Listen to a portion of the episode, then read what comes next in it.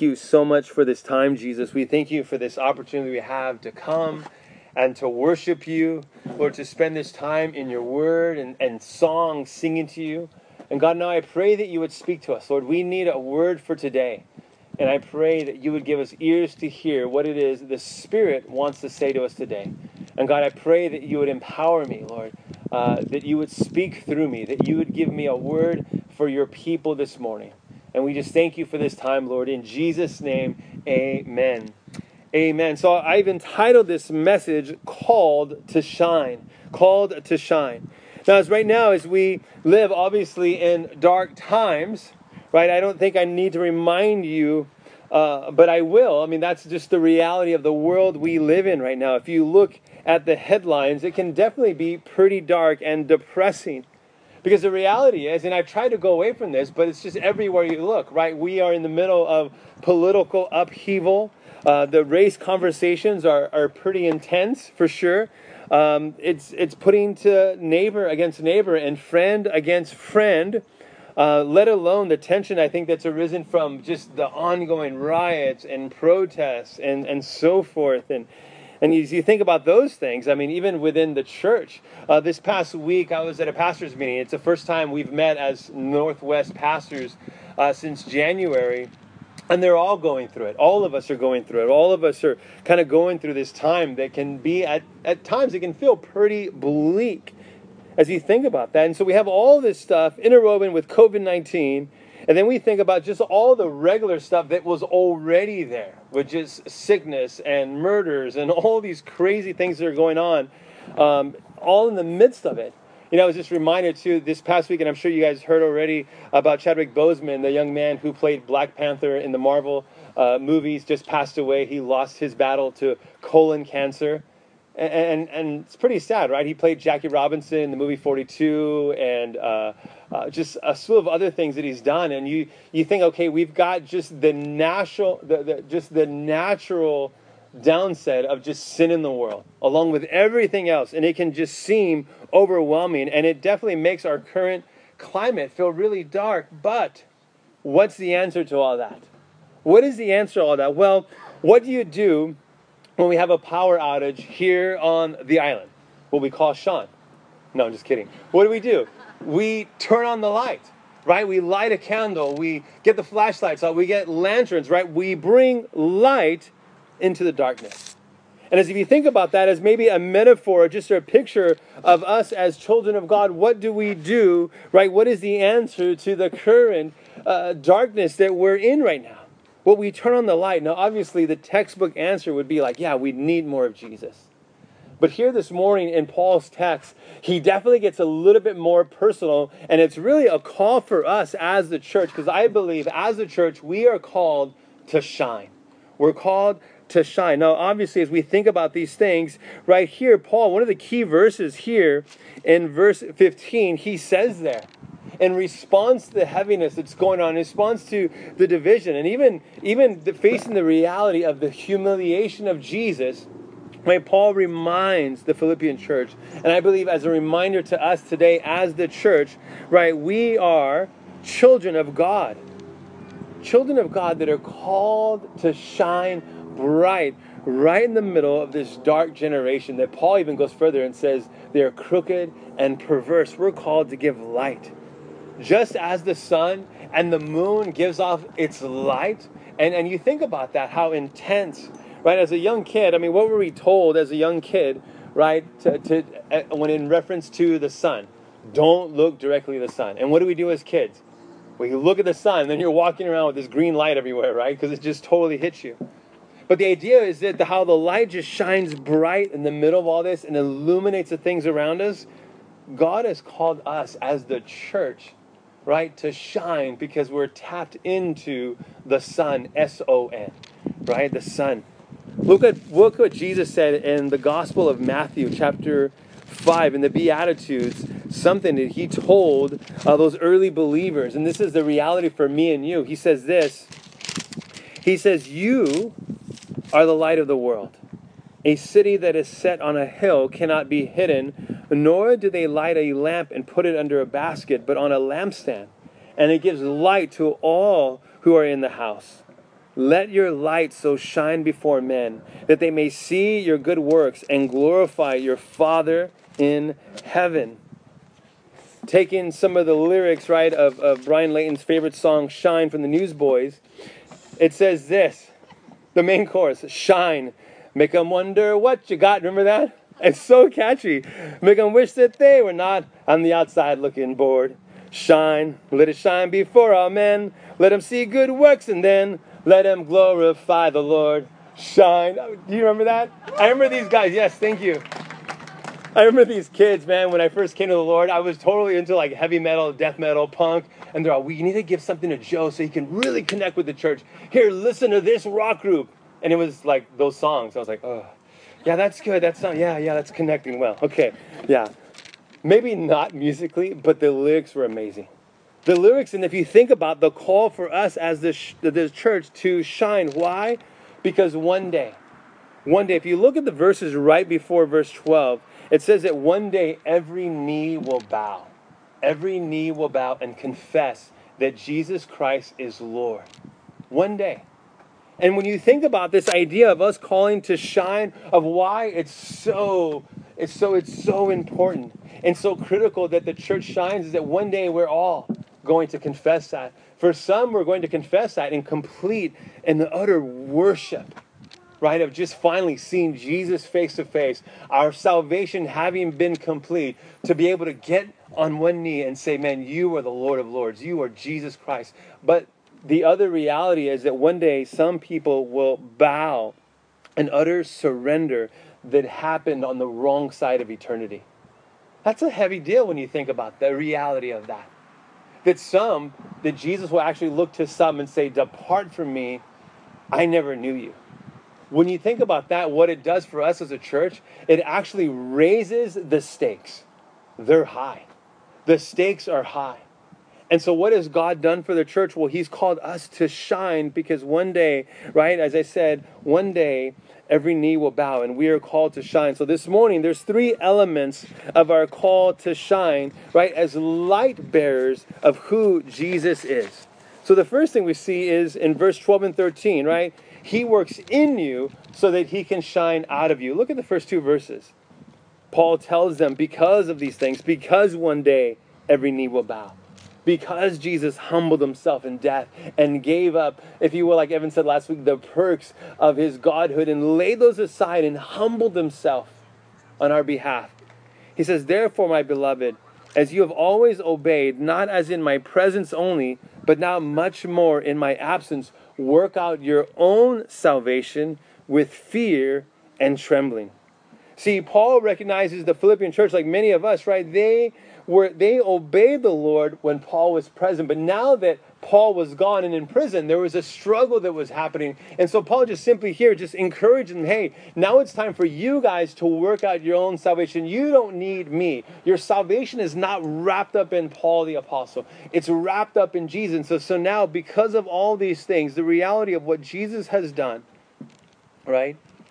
Surrender to the Lord work out your own salvation with trembling and fear. Now, in one aspect, I know it, in the past I've always kind of like, what does that exactly mean? Well, well, well, two things. One, there's a sense of humility that comes with that grace of God that's been poured out for me and you by every one of us. And i think again as i said before we can spend some time and we can we can share our stories. Everyone has a past a background a moment where we finally came to jesus. And and one thing might be common in all of us man we don't deserve his mercy.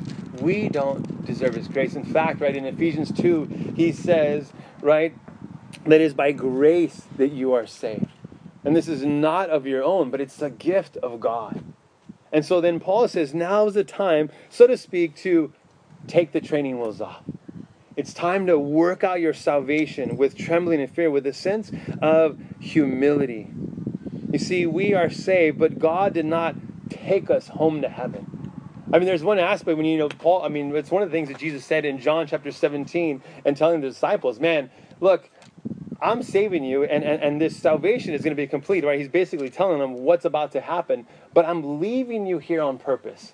I could definitely take you with me, but I'd rather leave you here. And here, Paul makes a connection so that we might be light in the middle of darkness.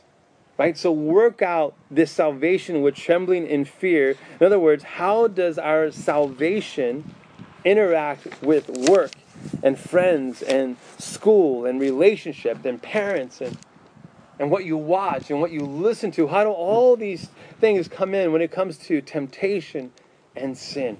In all these areas to work out our salvation. I remember early on, you know, because I was just so pumped uh, that God had rescued me. Where I was somewhat religious when I was growing up, you know, to this extent. Um, I was out living on my own, and one of the things I was doing, right, just because um, at that stage of my life I was still selling drugs and whatnot, and and making deals at work, uh, but I still had a sense of, of religion. And so every now and then I would go to HEB, which is our local grocery store, and I would buy these candles, right? And so I would buy, and I forget, I wish I could remember this saint, but it was like the saint of like like safe travels or something like that. So my mindset was I would before I would leave to work and go do my dealings, I would light this candle because I wanted to be protected in all my dealings and so forth. I know it was like a weird warped theology, but that's what it was, right? And so that's what I would do. And especially anytime I passed a church, I would do the sign of the cross because I wanted to make sure I was covered in all my bases. Lit the candle, did the sign of the cross. And so then God rescued me. And I just got excited about that. And I just wanted to tell everybody that, man, Jesus is the way. Jesus is the way. So I remember at one time I went to my, my aunt's house and she had all these candles lit up. So all these different saints are all over the house. And I was like, Thea, you don't need these candles anymore, man. Jesus is the only way. And so I went out and blew out all her candles. Um, needless to say, I was not invited back for a while, you know. And what was lacking there? I really, in some ways, this fear and trembling fear and trembling. In some ways, what's happening right now and what we're seeing in our culture is that maybe we're not doing that, but in some ways, us as followers of Jesus, we're blowing out other people's candles right now in the middle of this upheaval. We're blowing out candles rather than coming with this sense of humility. This, this humility, right? And, and, and instead coming with this air of, of arrogance. But the reality is that Paul is saying here is to work out your work out your salvation with fear and trembling is this. It's a sense of self-distrust. It's to have this tender conscience of knowing that you know what having tact when people don't believe like you vote like you act like you. Why? Because we know that man god's grace has been poured on us. It was it was simply a gift of god. And there's this paul says man god is working in us not to convince people not to tell people, well, well, look, you're wrong and you're dumb for doing this and doing that, but really to have an opportunity to share the love of Jesus. Paul says it in 1 Corinthians 9. Whoa, mama! Paul says that in 1 Corinthians 9 26. Look what he says there. It's very sobering in this way. He says this, kind of taking the metaphor of a boxer, he says this, therefore, I run thus, not with uncertainty. Thus I fight, not as one who beats the air, but I discipline my body and bring it into subjection, lest when I have preached to others, I myself should become disqualified. In other words, I let God work in me so that as I minister to others, with how I behave and what I say, it doesn't put up a barrier so that people might hear the love of Jesus. Right? That's what Paul says there, right? God works in us so that he can shine from us. Right? But here's the good news, right? Look at it says in verse 13. For it is God who works in you both to will and to do for his good pleasure. See, because we are children of God, as we work out our salvation because of the work of Jesus, we are joining his work. It's a partnership. As we obey God, He works in us. God's invited us into this fellowship of the Father, Son, and the Holy Spirit. And as we are in this fellowship, that fellowship with God then is also working in us, giving us the power. Because I'm telling you, it's not easy. I, I'm sure, like many of you, you know, we have our opinions. But the reality is that God wants to work in us so that He can shine out of us. That's the call. Because the calling is so much greater to shine right now. As we look at our current culture and so forth, the need for followers of Jesus to represent Jesus, man, is greater. It's greater than ever before. Look at the next thing here. in regards to us, are called to shine. Number two, shine, don't whine. Shine, don't whine. Look at the next verses. And some of you kids, I got to believe that this is probably some of mom's favorite memory verses, right? Look at this. Do all things without complaining and disputing, that you may become blameless and harmless, children of God. How many moms have put that up? Like, kids, you need to memorize this. I, I know the Gomez kids for sure. It's been up there forever, right? More at me because it's always awkwardly at my height level that memory verse. So maybe it was for me, right? But this is key here for us, right? He says, "Do all things." without complaining. Now, there'll be a why, why this is important here for us, right? Doing all things. Following Jesus is not just for Sundays or for special occasions, following Jesus as us as light bearers is to allow Jesus to be a part of every part of who we are. And I get it. There's times when we can kind of like turn it off and on, so to speak. Like this is how I act with my Christian friends, but when I'm with not my Christian friends, then we just kind of do whatever.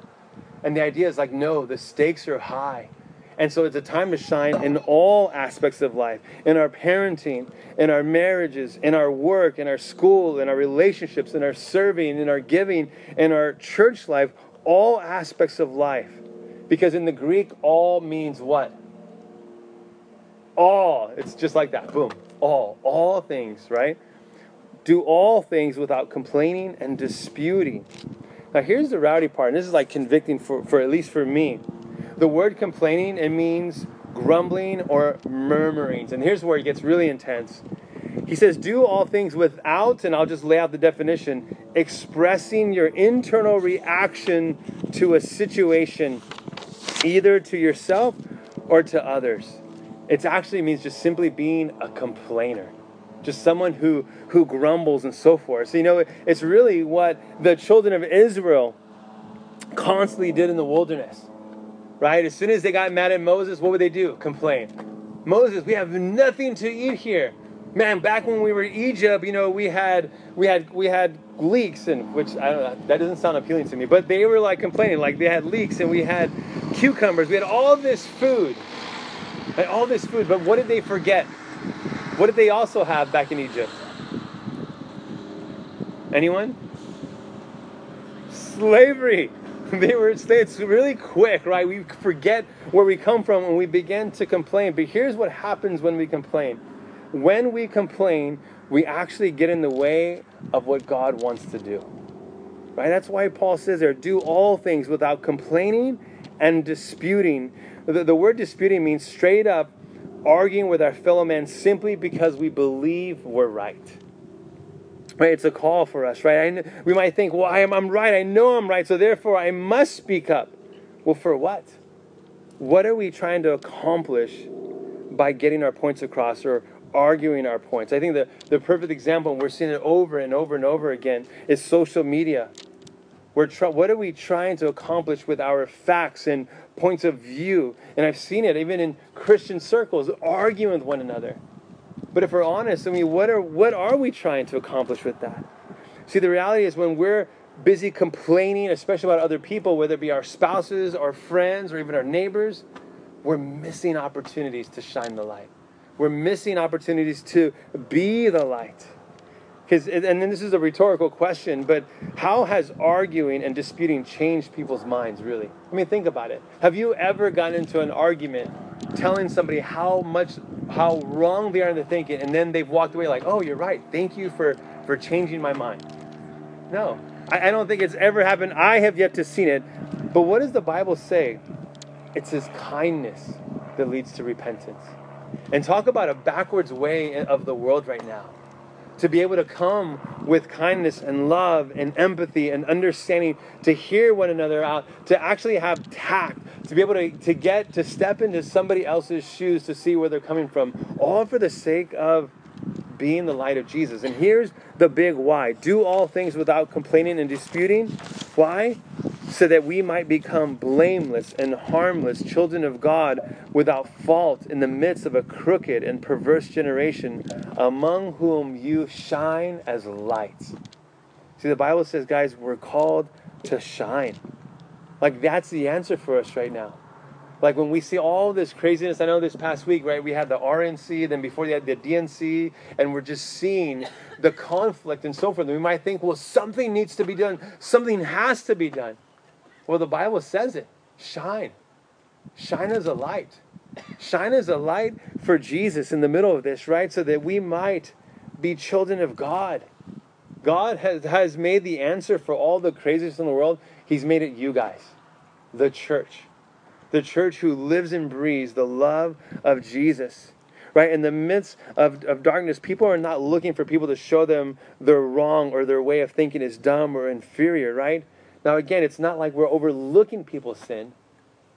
But how, when you look at the Gospels, especially when you look at the woman caught at adultery, how did Jesus respond to her? Man, with love.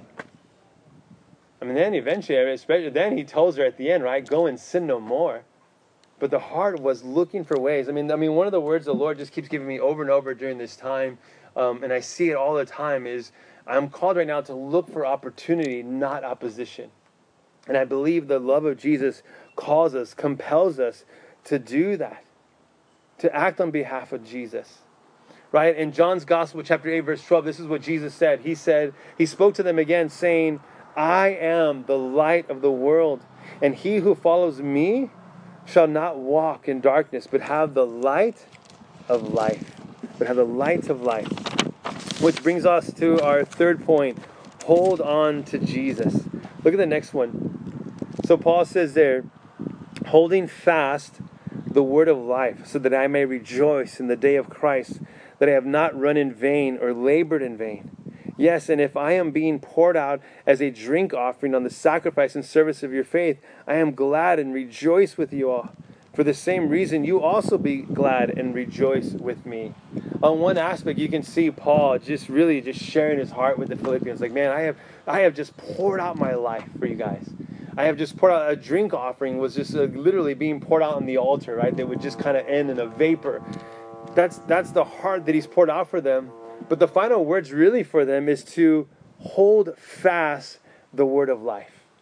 Right? If we're going to shine for Jesus, if we're going to be a light in the darkness, the idea is to hold on to Jesus. Now, it's not just like a cutesy, like I'm going to hold on. That sounds really cozy, like to hold Jesus. But that the wording is that we take the word of God and we let God's word transform the way we look at and operate within our culture we actually allow God's word to be applied in our lives so that it affects how we respond to relationships and politics and, and marriage and, and all the other struggles that come. To actually take God at His word and say, okay, Lord, I'm going to trust you. I'm going to hold on and I'm going to work out my salvation with fear and trembling. And rather than pointing the finger, rather than trying to convince someone, man, I'm going to approach him the way you did, to meet him right where they're at and to love them right where that. That's what the word holding fast. It's it's talking about just simply applying God's word to every situation in our life. I believe that as the church, like man, I, I, I believe in putting our trust in Jesus. That there's an, a real opportunity for us as a church to bring light in the middle of times of hopelessness and darkness.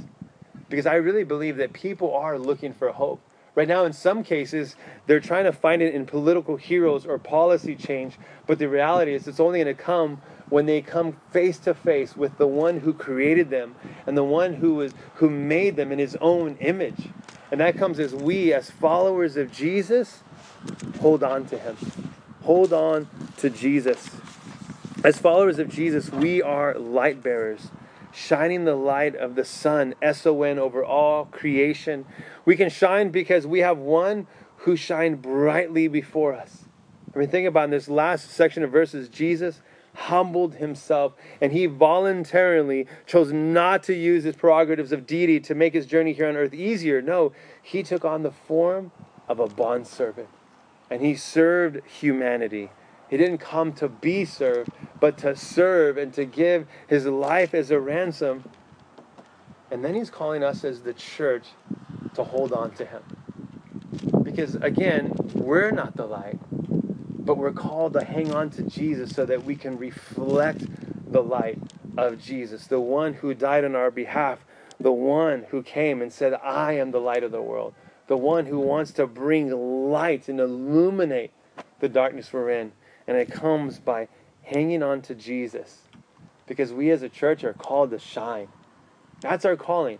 Like, that's our charge right now as the church, is to shine. Man, let's pray. Father, we thank you so much for this time, Jesus. We thank you for the grace that you've given us in the middle of all this. And, and if anything, it's a call